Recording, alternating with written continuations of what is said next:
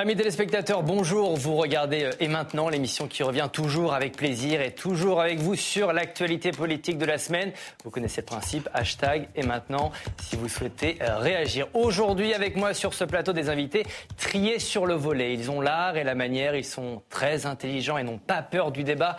L'incomparable Georges-Marc Benamou est là. Bonjour Georges-Marc. Bonjour. Ça va, vous êtes écrivain et producteur. Je signale que deux de vos derniers documentaires ont été sélectionnés au lauréat de l'audiovisuel. Il s'agit d'Hitler, Staline, le choc des tyrans et c'était l'Algérie. Euh, la guerre d'Algérie. C'était la guerre d'Algérie, écrit avec euh, l'historien Benjamin Stora. Chloé Ridel, bonjour. Bonjour. Directrice adjointe de l'Institut Rousseau. Vous avez euh, euh, écrit D'une guerre à l'autre aux éditions de l'Aube. Merci d'être avec nous. On accueille aussi Charles Consigny, bonjour. Bonjour. C'est une première pour vous, avocat et essayiste, bienvenue. Merci. Et Rachel Kahn, écrivain et juriste. Vous publiez Les grandes et les petites choses. C'est une bande dessinée qui revient sur votre étonnant parcours. C'est à retrouver aux éditions Nathan. Merci d'être là. Dans cette émission, on se demandera si l'avenir de la planète dépend d'une taxe sur les plus riches, si l'avenir de la droite dépend d'un vote sur l'IVG. On s'interrogera sur le plan du gouvernement en matière de lutte contre le racisme et sur son programme en matière d'émigration. Tiens, tiens, encore une loi. Est-ce que celle-ci sera la bonne? On verra ça dans le détail. Mais d'abord. La séance est ouverte. Merci, Président Larcher. Le bras de fer continue autour de la réforme des retraites. Ce lundi, les députés commenceront l'examen du texte dans l'hémicycle, mais le gouvernement n'en démord pas. L'âge de départ à la retraite sera repoussé à 64 ans. Ça n'est pas négociable. Cette semaine, pourtant, près de 1 300 000 personnes ont manifesté dans toute la France. C'est plus que lors de la précédente mobilisation. Et pour les syndicats non plus, bah, les 64 ans ne sont pas négociables. Écoutez. Si les élus du peuple n'écoutent pas le peuple, bah le peuple va continuer à se détourner euh, de ceux qui sont censés les représenter, avec le risque euh, eh qu'il y ait encore plus de députés d'extrême droite au Parlement. Et ça ne sera pas les syndicats qui seront responsables de ça. J'ose dire qu'aujourd'hui, 31 janvier 2023, on a une des plus grandes manifestations qui soit organisée dans notre pays depuis des dizaines d'années. Eh bien, il faut que le gouvernement entende, parce qu'autrement, on ira vers, vers un problème démocratique. Georges Marc, est-ce qu'on est en face d'un problème démocratique? Est-ce qu'on est dans, dans, une impasse actuellement Oui, visiblement. Euh, on sait maintenant qu'il y a une sorte de compte à rebours avec le fameux article 41 qu'on découvre. 47, moi, je, 47 1. Moi, je connaissais le 49.3 et on, on, découvre le 47 avec ce compte à rebours, faut 50 jours, etc. Donc, qui va perdre cette bataille autant politique que de l'opinion? Est-ce que c'est le gouvernement? Est-ce que ce sont ceux qui déposent les 20 000 amendements? Mais il y a quelque chose qui est un peu inquiétant du point de vue du gouvernement. C'est vrai qu'il euh, y a deux clignotants. C'est euh, est-ce que la droite et les républicains vont tenir? Est-ce que le groupe des dissidents de M. Pradier, qui veulent être plus sociaux que, que sociaux, mmh. euh, vont voter cette réforme Et est-ce que l'aile gauche, ou ce qu'il en reste, ou ce qu'on appelle l'aile gauche de la Macronie, va voter? Est-ce que Mme Pompilly et, et quelques autres qui ont des états d'âme vont voter? Donc il y, a, il y, a un suspense politique ouais. et il y a un deuxième suspense qui est un suspense sociétal. Moi, j'ai l'impression que le pays se cabre. Je suis assez favorable à, à la retraite. Je suis favorable euh, à la, retraite, au, à la réforme au, du gouvernement. Et, et, et, je pense que cette réforme, elle est pas, elle est bizarrement pas bouclée, pas très bien bouclée. On voit les défauts, les problèmes sur les femmes, Alors, les carrières longues au dernier moment. Ouais. Donc il y a un, et ça veut dire une chose, et j'y repense et c'est quelques conversations de la fin de vie avec François Mitterrand. J'en suis venu, après l'avoir été un peu oublié, à penser que profondément la retraite à 60 ans est, comme les congés payés, un acquis quasiment immuable. Alors qu'on le déplace à 62 ans, mais là, il y a une sorte de blocage sociologique. Les gens se sont appropriés cette retraite autour de 60 ans. Et ils veulent pas bouger, c'est ça. Et en tout cas, pour les ouais. gens de peine, comme on disait au XIXe siècle, c'est euh, un peu difficile d'admettre qu'on puisse travailler très tard. Pour rebondir sur ce que vous dites, Chloé, on est dans, dans un moment où c'est quoi C'est le premier qui va craquer, c'est ça entre le gouvernement et la rue. On est vraiment dans un affrontement à ce niveau-là? Bah, je, je, effectivement, c'est l'impression que ça donne, mais moi, je me questionne profondément sur la stratégie qui est celle du gouvernement, parce que plus ils disent que ça n'est pas négociable et que de toute façon ils ne céderont pas, plus l'opposition s'accroît euh, dans la société. Et on a effectivement l'impression d'une réforme, moi, que je trouve très injuste sur le fond, parce qu'ils n'ont toujours pas réglé une question fondamentale qui est euh, celle du sort qui serait réservé aux personnes qui commencent à travailler à 19-20 ans et qui euh, cotiseraient 44 ans, voire 45 ans, plutôt que les 43 ans classiques. Donc ça, ils ne répondent toujours pas à cette injustice, alors que ça fait quand même maintenant plusieurs mois qu'on en, qu'on en discute. Ils disent qu'ils sont ouverts à la prise en compte de critères de pénibilité, mais on apprend avant-hier que en fait le port de charges lourdes, qui concerne notamment les déménageurs, n'est pas considéré comme quelque chose de pénible. Donc à chaque fois qu'ils disent qu'on peut négocier sur quelque chose, on a l'impression que c'est quand même tout ça est très improvisé, etc. Et puis sur la méthode, mhm. euh, ils n'ont pas actuellement de majorité à l'Assemblée nationale. Il y a des gens dans la majorité relative qui s'oppose à cette réforme.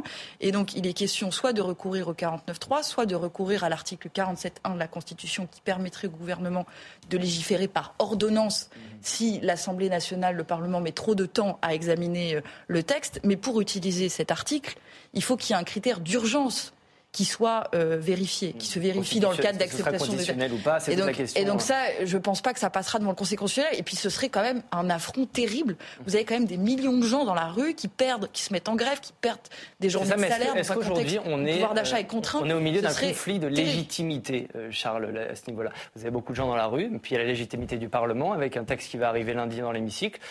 Comment on sort de ce, de ce conflit qui semble pour l'instant, aujourd'hui, insoluble Moi, je pense que ça dépend de deux choses. D'abord, ce que vont faire les députés, euh, les républicains. Est-ce qu'ils vont euh, ou pas voter euh, ce texte selon ce qu'ils vont obtenir du gouvernement? C'est d'ailleurs un peu étonnant et instructif que ce soit les députés LR euh, qui soit en train d'amender euh, dans un sens plus social euh, un texte sur les retraites. c'est quand même inattendu que, que, les macronistes soient encore plus à droite que les républicains, mais c'est ce qui est en train de se passer. Moi, si, je peux faire une prédiction, je pense qu'ils vont obtenir un certain nombre de choses, que le gouvernement va leur lâcher euh, de manière très, euh, très euh, joyeuse et volontaire et qui va permettre qu'ils votent ce texte et cette contestation s'éteindra toute seule avec le vote du texte. Moi, je pense que c'est ça. Ce que vous dites, Charles, juste, ce que vous dites, c'est que là, on parle beaucoup du Parlement, mais à partir du moment où cette réforme sera votée, vous pariez que eh ben, la contestation s'éteindra. Moi, c'est mon pari. Après, je ne savais pas forcément mon souhait. Hein. en l'occurrence, je m'en fiche un peu de cette réforme des retraites. Pour être clair, je pense que de toute façon, le régime est mort et que plus personne ne compte sérieusement sur euh, le régime de répartition. Sur, les caisses de l'État, oui. Enfin, on, cotise des sommes considérables euh, euh, pour des retraites qui sont de plus en plus hypothétiques. Donc, bon. Mhm. mais, mais par ailleurs, je pense que la contestation a dans les mains euh, quelque chose, un, une espèce de brasier qui, qui, a pris forme, qui a pris feu. Et c'est à eux aussi de savoir le transformer. J'entendais Martinez, les autres responsables syndicaux, euh, les oppositions. Je pense qu'ils ont là quelque chose qui peut, euh, qui peut prendre forme et qui peut bloquer l'action gouvernementale. Mais c'est à eux de s'en saisir. Je ne sais pas s'ils sont suffisamment déterminés pour le faire parce que malgré tout, les retraites, c'est quand même pas un, sujet galvanisant. Euh, bah, on voit quand même qu'il y a des millions de personnes dans la rue. Comment le, gouvernement, le Parlement peut prendre en compte cette colère euh, aujourd'hui? Alors il y a des amendements, on parle de 20 000 amendements qui ont été déposés. Euh, comment finalement trouver un compromis là-dessus entre la rue et le Parlement? Moi, ce qui, ce qui m'attriste en fait, c'est que sur le fond de, de, sur le fond des retraites et sur la technicité en fait de cette loi, c'est qu'on en parle au finalement très peu. Euh, j'ai plus le sentiment que les syndicats, Monsieur euh, Martinez en première ligne euh, et l'extrême gauche, de toute façon, prend ce projet de loi comme un alibi parce que depuis le mois de juin, il y a un monsieur qui veut être Premier ministre, qui ne l'est pas. Et en fait, tout, est bon. Jean-Luc Mélenchon. Et que, et que, depuis le début, de toute façon, depuis le début de cette mandature, c'est euh, des débats euh, sans fin, une obstruction des séances. Et mon grand regret, c'est effectivement que le Parlement, que le travail parlementaire ne puisse pas se faire justement sur le sujet euh, précis de fond. Que vous redoutez un blocage, c'est ça, on parle bah, C'est ça, de, blocage. Normalement, je ne sais pas, nos représentants, les amendements qui sont, qui sont déposés sont des amendements de fond. Hein. Quel qu'il soit, le, le, Parlement, normalement, nos représentants euh, sont normalement des citoyens éclairés. On a vu les débats depuis le début de la mandature, euh, en tout cas ce qui est... Euh, ce qu'on peut, ce qu'on peut reprocher quand même, même si on, est partisan de la nécessité d'une réforme, parce qu'effectivement ça tient plus, ça craque. Ça tient plus. C'est quand même que regarde l'ambition initiale du macronisme, qui était fait finalement de rocardisme, hein, c'est-à-dire cette consultation du bas vers le haut, de cette dimension CFDT finalement du social, rien n'est au rendez-vous. On est passé de cette ambition-là, social-libérale. pour compléter le tour de table. Et, justement, à une sorte de verticalité qui fait que la loi tombe dans une concertation dont on ne sait pas si elle a eu lieu vraiment. Oui. Et il y a eu quelques concertations quand même. Il y a eu des discussions. Il y a, eu... des années de concertation. Moi, j'y comprends plus rien, très honnêtement. Depuis la première réforme systémique systémique jusqu'à aujourd'hui, je, je, ne mesure pas le niveau de, de concertation. Je n'y comprends plus rien. Moi, j'aimerais bien aller jusqu'au bout de ma gens pensée. sont perdus. Pardon, euh, Rachel, oui, je, je vois d'avoir ouvert cette parenthèse. Euh, très bien. Euh, le truc, c'est que moi, je suis attachée justement à cette mutation de la société. Je, je partage votre position. C'est que ce système-là ne, ne, tient plus euh, réellement. Mais par ailleurs, si on est dans l'évolution de la société, si on est sur les générations futures, il faudra bien une proposition de loi qui prenne en compte le rallongement de la vie. Donc je n'arrive pas à comprendre cette dichotomie entre euh, notamment les écologistes qui sont sur le développement durable. Bah, J'ai le sentiment que sur les enjeux notamment de développement durable, qui est une conjugaison entre le pilier économique, social et environnemental et les yeux rivés sur les générations futures, que j'ai pas entendu moi euh, beaucoup de de personnes qui sont dans la rue nous parler des générations futures. Alors, ouais, on va attendre Elisabeth Borne, justement, qui a rappelé euh, ce jeudi euh, dans l'émission L'événement sur France 2, eh bien, la nécessité, selon elle, de cette réforme. Écoutez-la. C'est un effort et je mesure ce que ça représente pour beaucoup de Français. Mais ma responsabilité, c'est aussi de dire la vérité aux Français, de dire que si on ne fait pas cette réforme des retraites, c'est notre système par répartition qui ne tiendra pas. Chloé, il y a un, défaut de pédagogie. On entend beaucoup ce mot en ce moment, de pédagogie de la réforme. Non, c'est simplement que le gouvernement assume des choix qui consistent à faire payer aux travailleurs le rééquilibrage du système de répartition et n'explore pas d'autres pistes qui seraient possibles pour l'équilibrer, ce système de répartition. On pourrait penser par exemple à euh, les dividendes, par exemple, euh, les, cotisations sur les très hauts revenus euh, sont capées plafonner. Euh, on pourrait faire sauter le plafond. On pourrait aussi décider de mieux taxer les patrimoines. On pourrait décider d'imposer des cotisations sur les robots. Alors c'était une proposition qui avait beaucoup fait rire à l'époque où Benoît Hamon était candidat à l'élection présidentielle, mais de fait, il y a une robotisation, une numérisation euh, de l'économie française euh, qui ont détruit des emplois sans, euh, sans payer les Donc cotisations nécessaires. Donc, ce que vous me dites, c'est cette mais bien sûr que c'est un, choix politique. À chaque fois, il, il balaye. C'est pas de la c'est pas une question de pédagogie, c'est une question de rapport de force. Et à chaque fois, sous couvert de dire on n'a pas fait assez de pédagogie, en fait, ils masquent le fait qu'ils font des choix politiques et ils balayent d'un revers de la main en disant non mais de toute façon, nous on veut pas augmenter les impôts, nous on veut pas appauvrir les, les, les, les retraités. Mhm. Mais on ne parle pas, par exemple, des très euh, euh, grosses retraites. Il y a eu un article dans Libération hier qui est sorti sur euh, la retraite que touchent notamment les anciens chefs d'État. Euh, Nicolas Sarkozy qui touche entre 2013 et 2019 680 000 euros de retraite que nous on paye quoi. Vous enfin, faire payer Nicolas Sarkozy pour la. Mais non, mais ça c'est ça c'est du symbole. C'est du symbole. ou 4, c'est pas ça qui va changer les comptes de l'État. Oui, mais ça compte symboliquement en fait. Le problème c'est quand vous voulez faire payer plus des gens qui commencent à travailler à 19-20 ans, c'est-à-dire quoi? Les premiers de cordée, les gens qui sont des aides-soignants, les gens qui sont des chauffeurs, euh, euh, qui sont des je sais pas. Enfin, il y, a un truc là qui ne passe pas et qui ne peut pas être euh, compris. Charles, sur cette histoire de pédagogie, pour vous, euh, le problème aujourd'hui, l'impasse dans laquelle on est, c'est un manque de pédagogie de la part du gouvernement? C'est ça la raison? Pour moi, c'est un manque de justice. Euh, pour moi, le problème des macronistes, c'est qu'ils n'ont pas donné, à aucun moment de ce, de ce double quinquennat, pas encore terminé malheureusement, mais, mais ils n'ont pas, pas donné à aucun moment le moindre la moindre réforme de justice, le moindre signe de justice. C'est-à-dire qu'ils ont. moi, je trouve moi, j'observe qu'ils ont gouverné de manière absolument systématique, quelles que soient les décisions qu'ils aient prises dans le sens de la préservation des intérêts des Français déjà euh, les plus fortunés et jamais dans le sens de euh, des pauvres. Et je considère moi que le pouvoir politique, il doit être du côté des pauvres, il doit pas être du côté des riches. Les riches n'ont pas besoin. Je non mais étonné par très mais, mais non mais c'est c'est une c'est basique si vous voulez. Euh, je, je c'est pas c'est pas du tout être socialiste que de dire ça, c'est que moi je suis pour le libéralisme etc. Mais je suis pour aussi les correctifs du libéralisme. Par ben, exemple, social-démocrate. Par exemple, quand on est euh, libéral, on est pour la concurrence libre et non faussée, on est contre les monopoles, et pour ça, il faut bien une autorité de régulation qui, s'en occupe. Euh, je considère que quand on que le rôle du président de la République, du gouvernement, c'est d'être du côté des gens qui ont besoin de lui, qui ont besoin de.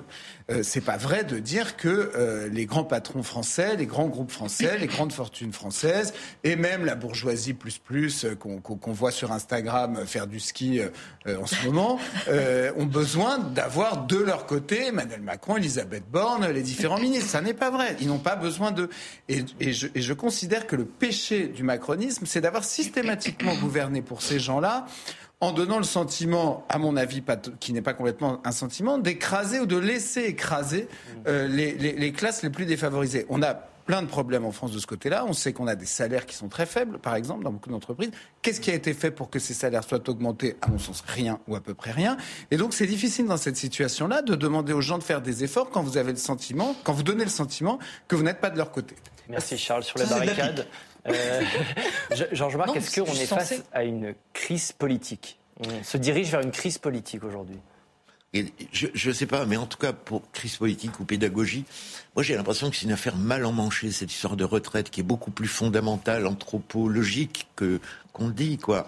On sort une réforme qui devait être systémique, euh, casser la baraque, on nous resserre une réforme qui doit au mois de septembre, selon les dires du président, servir à combler, à permettre de faire du développement, de financer la transition écologique. Et puis on nous explique deux mois plus tard qu'en fait c'est pour équilibrer les comptes. En fait, donc c'est mal emmanché. Ce dialogue-là, j'ai entendu Gisbert le dire, et je suis assez d'accord avec lui.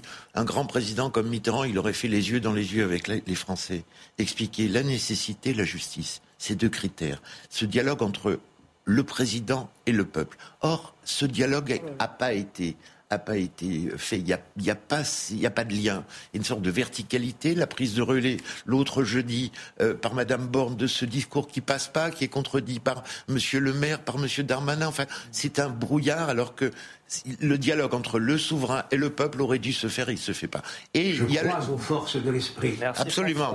et, et, et, en plus s'instille le doute dans le peuple que finalement cette réforme est peut-être pas nécessaire et qu'elle va servir le bon plaisir du, du, du souverain. Et là, le doute s'instille. C'est ça qui peut être un ferment euh, insurrectionnel, ou en tout cas de, de, de, refus de cette réforme. Le gouvernement a-t-il enfin pris la mesure du problème d'un autre problème? Cette semaine, il a en tout cas dévoilé son plan pour lutter contre le racisme et l'antisémitisme.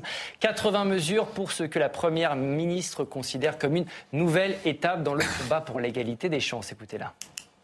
Il est intolérable que des personnes puissent encore être mises au banc, blessées et parfois même tuées en raison de ce qu'elles sont, en raison de leur foi. Le gouvernement est pleinement mobilisé contre le racisme, l'antisémitisme et les discriminations. C'est un combat qui nous rassemble, un combat qui nous guide, c'est agir pour l'égalité des chances, agir pour défendre la République et les valeurs de la France. Le combat contre la haine continue et continuera jusqu'au bout. Nous sommes déterminés. Chaque année, plus euh, d'un million de personnes subissent une discrimination ou une atteinte à caractère raciste ou antisémite en France. Ce sont les chiffres du gouvernement. Rachel, est-ce que le gouvernement, précisément, a enfin pris la mesure du problème avec ce plan? Bah, déjà, on, va voir. Après, moi, je ne suis pas certaine qu'un plan et que ces annonces que l'on connaît, c'est-à-dire que sur le papier, euh, on sait qu'on doit lutter contre toutes les formes d'intolérance d'ailleurs. Hein. Ce n'est pas simplement euh, l'antisémitisme, le racisme. Moi, ce qui m'interroge beaucoup, ce sont euh, plutôt euh, alors deux points. D'abord la citoyenneté, parce que moi je suis attachée à ça et je pense que le travail de fond pour lutter justement contre le racisme, l'antisémitisme et autres, ça commence par la, citoyenneté et très tôt, pas simplement en faisant des ateliers dans les lycées, mais à la maternelle. Euh, sur ce qu'est notre universalisme, notre humanisme à la française, euh, en précisant aussi aux enfants que de toute façon, euh, lorsqu'on lorsqu'on commet ce genre d'acte, voilà, c'est un délit, c'est du pénal, voilà. mais par ailleurs, j'interroge toutes ces associations qui, à mon sens, notamment SOS Racisme, qui, à mon sens, ont fait du mal euh, à, notre société. Pourquoi? Euh, Parce que euh, déjà la manière, ces derniers temps, là, cette manière de lutter contre le racisme en scindant la société, en fracturant la société, en, en, pointant du doigt les uns et les autres, avec une forme de victimocratie, ne fait pas du bien à la mise en place de l'égalité réelle. On va voir, on va voir les, mesures euh, prévues par, euh, par le gouvernement avec ce, ce plan 2023-2026, euh, ce plan qui prévoit une visite mémorielle obligatoire pour chaque élève, la formation des agents publics ou encore du testing, le testing des discriminations à l'embauche systématisé dans les entreprises. Georges Marc, même question. Est-ce que voilà, ça, on y est enfin On va vraiment, on a vraiment pris la mesure du problème aujourd'hui? Écoutez, on, peut se féliciter euh, que le gouvernement euh, fasse des évidences. Enfin, je veux dire, c'est évident qu'il faut lutter contre le racisme, l'antisémitisme, etc. Mais on l'a pas fait, on l'a pas fait de bonne manière, ce que disait Rachel, par exemple, sur SOS Racisme. Oui, je, trouve que Rachel est un peu sévère. SOS Racisme a eu plusieurs époques et concrètement, si aujourd'hui on fait du testing, c'est grâce à SOS Racisme qui a imposé euh, cette technique. Alors, on peut discuter. On envoie deux candidatures d'emploi. On peut discuter de certaines de leurs positions, mais globalement le, bilan est globalement positif, comme aurait dit Georges Marché. Ils ont installé quand même ces réflexes. Alors on peut discuter. Non, il faut que ça vienne des profondeurs. Et il faut que ça vienne des profondeurs du pays. Effectivement, la question de la citoyenneté à tous les étages est fondamentale, mais on peut aussi s'intéresser euh, aux grandes déclarations des politiques sur l'antisémitisme, le racisme et les mettre en regard de certaines décisions de justice. Je parle sous, sous le contrôle de notre avocat ici présent, euh, de déni absolu dans l'affaire Sarah Halimi, qui est ahurissant. C'est-à-dire que, bien sûr, que le président va faire de grandes déclarations, mais sur le terrain, euh, ah concrètement, des juges, des, etc., ou à d'autres niveaux, ça se traduit pas. Il y a eu un plan, euh, exactement le même plan en 2018, enfin pas exactement le même plan, mais un plan présenté par, le, par Edouard Philippe pour les années 2018-2020 contre le racisme et l'antisémitisme. Ça a donné quoi? Ça n'a rien donné? On n'a pas avancé en, en cinq ans Non, mais d'abord, euh, encore heureux que la justice soit indépendante, indépendante et qu'elle ne, soit euh, pas liée par les déclarations du président de la République. Dans l'histoire Sarah Halimi, c'est la chambre de l'instruction de la Cour d'appel de Paris qui a jugé que l'auteur euh, présumé, enfin le suspect des faits, le mis en examen, enfin qui avait d'ailleurs reconnu les faits, donc on peut dire l'auteur, était, euh, avait une abolition de son discernement au moment des faits. C'est une cause d'irresponsabilité pénale et aujourd'hui il est. Oh, c'est une histoire très complexe, on va pas rentrer. Bah, non, rien, c'est, non, mais c'est, ça y est, c'est résumé. Donc aujourd'hui, il est dans un hôpital psychiatrique au lieu d'être, d'être en prison.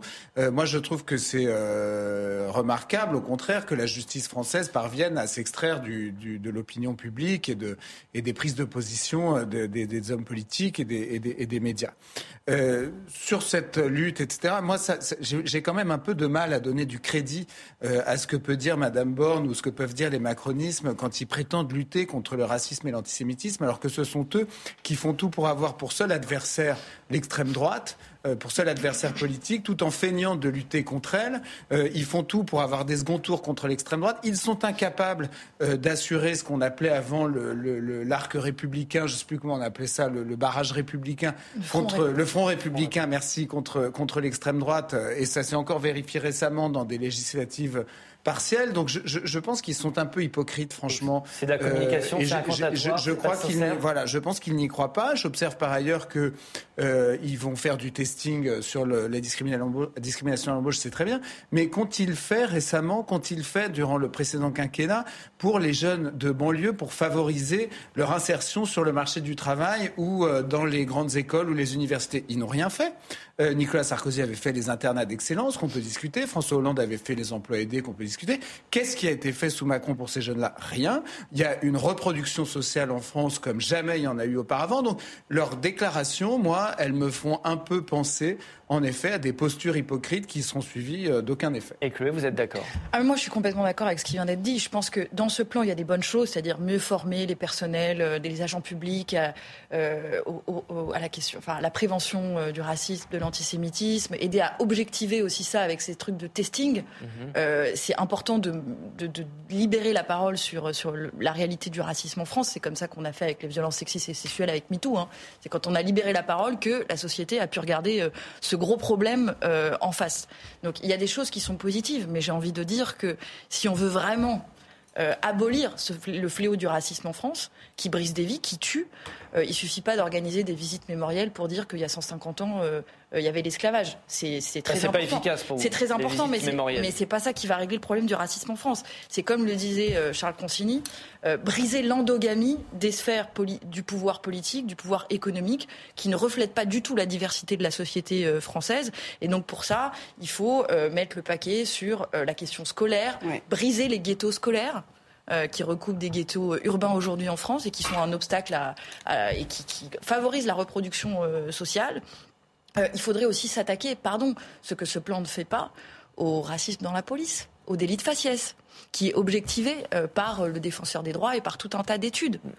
Aujourd'hui, on refuse, on refuse d'imposer, par exemple, le système des récépissés de contrôle d'identité. Mais c'est insupportable de savoir que quand vous êtes noir ou arabe, eh ben, vous avez euh, je ne sais combien de plus de chances de vous faire arrêter euh, par la police, de vous faire contrôler. C'est des humiliations au 20 quotidien. fois plus de risques Et ça, ça que les autres selon le défenseur Voilà, des droits c'est 2017. insupportable. Ça, c'est insupportable. Et franchement, ça n'est pas dans le plan. Et ce qui n'est pas non plus dans le plan, c'est le, le recours aux statistiques ethniques. Est-ce que euh, ça vous paraît normal? Est-ce qu'il y a un tabou qui existe encore toujours en France là-dessus, Rachel? Il y a un tabou, mais en même temps, il y a des rapports qui, qui démontrent. Est-ce qu'on a véritablement besoin de statistiques pour voir le réel? Je ne sais pas. Enfin, bon. Ça, ça se discute. Si, quand Euh, même. le, le- le- ça se discute. Le, le- le truc, c'est qu'effectivement, je suis entièrement d'accord sur reprendre cette problématique-là à la base. Mais comme vous l'évoquiez, c'est vrai qu'il y a eu plusieurs périodes dans cette lutte antiracisme, notamment de cette association que je citais tout à l'heure, SOS Racisme. Aujourd'hui, c'est de considérer aussi que le racisme n'a pas de couleur de peau, n'a pas de religion. Malheureusement, le racisme est partagé, peut-être partagé par tous, euh, quelles que soient, euh, quelles que soient nos origines. Et ces, formes d'intolérance-là, eh bien, effectivement, c'est plus qu'un plan qu'il faut mettre en place. Au fond, au, Oui, Georges Marc. au fond euh, la réponse au, au racisme, c'est faire nation. C'est ça. Euh, et, et la réponse, elle n'a pas été apportée ni par Macron, ni ça. par Hollande, ni par Sarkozy. Faire- Faire, nation. Voilà. Et ce ça, sens-là, cette hein, c'est Ça veut dire quoi, ça euh, voilà, faire ça veut nation, dire quoi, c'est nation sont C'est pardon d'être un peu C'est la définition d'Ernest Renan. euh, de 1865, je Oui. crois. Mhm. C'est le discours à la nation, c'est-à-dire les valeurs auxquelles on adhère et ce Mais référendum. concrètement, dans la les Ça, ça valeurs. veut dire- ça, Ça veut dire. Ça veut dire- ça. Non, Sarkozy- faire nation, faire nation peut permettre en effet de faire reculer. Oui, bien c'est sûr. pas la seule Mais attendez, c'est possibilité. c'est hyper vague. Parce que- Enfin, non, c'est l'adhésion à des valeurs. Et c'est sur- C'est considérer que les valeurs sont supérieures à Et l'ethnie. comment vous voulez C'est- continuer à adhérer à des valeurs quand vous faites contrôler de façon Mais c'est ce que vous intempestive disiez par sur les Voilà, C'est donc ce que vous disiez sur effectivement, le contrôle au faciès, c'est est ce que vous dénoncez à juste Bah titre, ça ça. n'est pas faire nation. Bah oui. Ah d'accord, bon. Et, et- et remettre l'école républicaine au centre depuis petit, apprendre à, être, à devenir des citoyens et, et- et participe à, à faire cette nation. Parce que nous ne sommes pas un peuple ethnique, nous ne sommes pas un peuple religieux, nous sommes un peuple politique qui nous retrouvons autour Oui, mais si de notre faites désir. ça dit sans mettre fin au racisme Oui, mais- systémique. On dit beaucoup ça, mais excusez-moi, Voilà. regardez euh, la composition des cabinets ministériels Exactement. sous, Macron. Euh, regardez la composition des, des, des, des- des banques chics d'affaires. Euh, regardez la composition euh, Des conseils de- d'administration. de- des conseils d'administration. regardez qui est à l'école normale supérieure, euh, qui est à Sciences Po, qui est à HEC, qui est au collège de droit d'Assas. Re- regardez, regardez, regardez, ce voilà. Re- non, non, mais Regardez ça.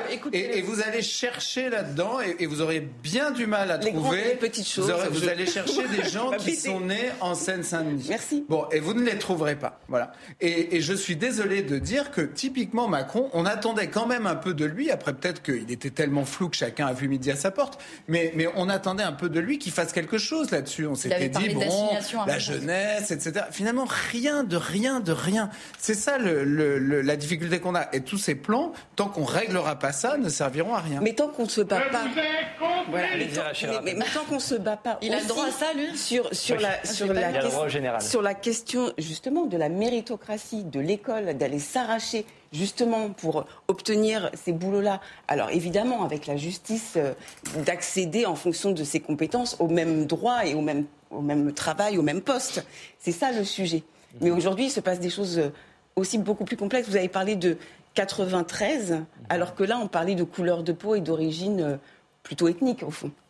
On va parler d'un autre social. dossier euh, brûlant, le très brûlant sujet de l'immigration, parce que ce mercredi, le gouvernement a présenté un projet de loi pour expulser davantage les étrangers et régulariser certains travailleurs sans papier.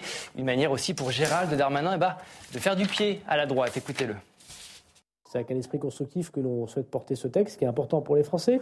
Et je veux le dire, qui fait des choses qu'aucun gouvernement n'a fait auparavant. Et je veux dire à, à mes amis LR, euh, je crois qu'il faut se rendre compte que si nous n'expulsons pas des étrangers délinquants, c'est parce qu'il y a eu des dispositions qui ont été imaginées notamment par eux qui nous empêchent de le faire. Et qu'on ne peut pas euh, faire à la fois euh, la critique que nous n'expulsons pas assez et empêcher le ministre de l'Intérieur d'expulser par la loi.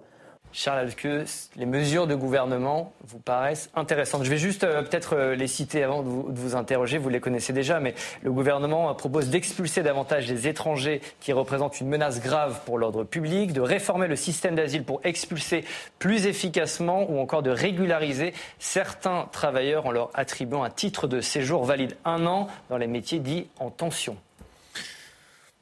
toute la question, ce sera est-ce qu'on le fait ou pas? Euh, personnellement, je n'ai rien contre la double peine qui avait été supprimée par euh, Sarkozy.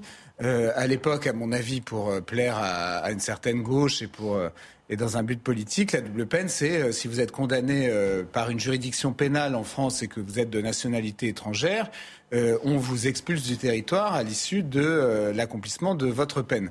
Euh, ça me paraît pas extravagant de demander euh, aux gens qui ne sont pas de nationalité française de se comporter correctement sur le territoire français et s'ils commettent un crime ou un délit, qu'on les raccompagne dans leur pays d'origine. C'est, ça me paraît être une, comment dire l'hospitalité, elle doit aller dans les deux sens. Donc ça je, je pense que ça doit être possible cette histoire de graves menaces sur l'ordre public, etc., je ne sais pas trop ce que ça veut dire.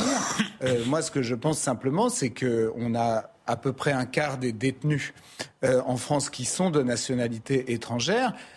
C'est pas très politiquement correct peut-être de le dire, mais la France n'est pas obligée euh, de garder sur son territoire des personnes de nationalité étrangère qui commettent des crimes ou des délits. C'est le, c'est le 29e texte sur l'immigration depuis 1980. Est-ce que c'est le bon, Chloé, celui-là?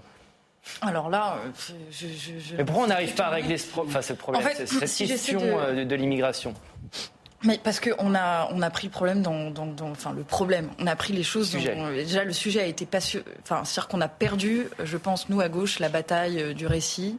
Euh, et puis la bataille des faits aussi, parce qu'on a été incapable de euh, réussir l'intégration. Je parlais des ghettos scolaires euh, tout à l'heure, c'est quelque chose de, très problématique. La bataille du récit, c'est quoi? Elle a été gagnée par l'extrême droite sur l'immigration. L'immigration, c'est ancré dans l'inconscient des Français comme une sorte de tragédie submersive. Euh, donc je pense qu'il faut ramener de la raison euh, dans, tout ça euh, et arrêter de rendre la vie impossible à ceux qui veulent migrer sur notre territoire, parce que là c'est la meilleure façon de ne pas réussir leur intégration. Et il faut euh, répéter et contredire le récit de l'extrême droite sur ce sujet. L'immigration euh, peut être une grande chance pour notre pays. Ça vient enrichir. Euh, on, a, on a des besoins euh, dans le marché du travail. Regardez en Allemagne ce qu'ils font. Euh, ils s'apprêtent à ouvrir les vannes euh, de, de, la migration et accueillir les gens dans de bonnes conditions euh, parce qu'ils ont un, des grandes tensions sur leur marché du travail. Donc moi, je, je, dans cette loi, il y a notamment euh, une disposition, mais qui est pas assez, euh, qui va pas assez loin, mais pour assouplir effectivement. Euh, l'immigration dans les, dans les métiers dans en tension. Métiers en tension. Après, il y a la question de l'exécution des OQTF, les obligations de, de quitter, le territoire, territoire français. Euh, on nous dit que seuls 20% de ces OQTF sont euh, euh, exécutés en tant que euh, républicain, bah, on peut se dire ah bah tiens, on, est scandalisé par le fait que la loi ne soit pas respectée. Sauf que je pense qu'il y a euh, derrière ça le fait qu'on fait des OQTF à tour de bras et on le voit euh, souvent dans la presse, ça revient, des gens qui sont frappés d'OQTF alors que ce sont des jeunes qui sont en apprentissage, en boulangerie ou dans telle entreprise et qu'on ne devrait pas euh, frapper euh, d'une OQTF. Donc je pense qu'il faut déjà, il y a un problème, il y a un trop grand OQTF, nombre, il y a un trop grand nombre ouais. d'OQTF. Par contre, quand on décide, il faut qu'on s'accorde sur ce que, sur, sur, quand on décide, il faut l'exécuter. Ça c'est clair parce que sinon vous brisez euh, euh, enfin l'application de la loi et vous brisez la confiance, etc. Donc je pense que cette loi ne couvre pas ne couvre pas tous ces, tous ces sujets et puis euh, ne, euh, renforce le, petit, le récit, la petite musique qui vient de l'extrême droite. qui est censée allier fermeté et humanité. C'est possible de faire deux euh, en même temps la, tradition, la traduction de ministre est gentil avec les gentils.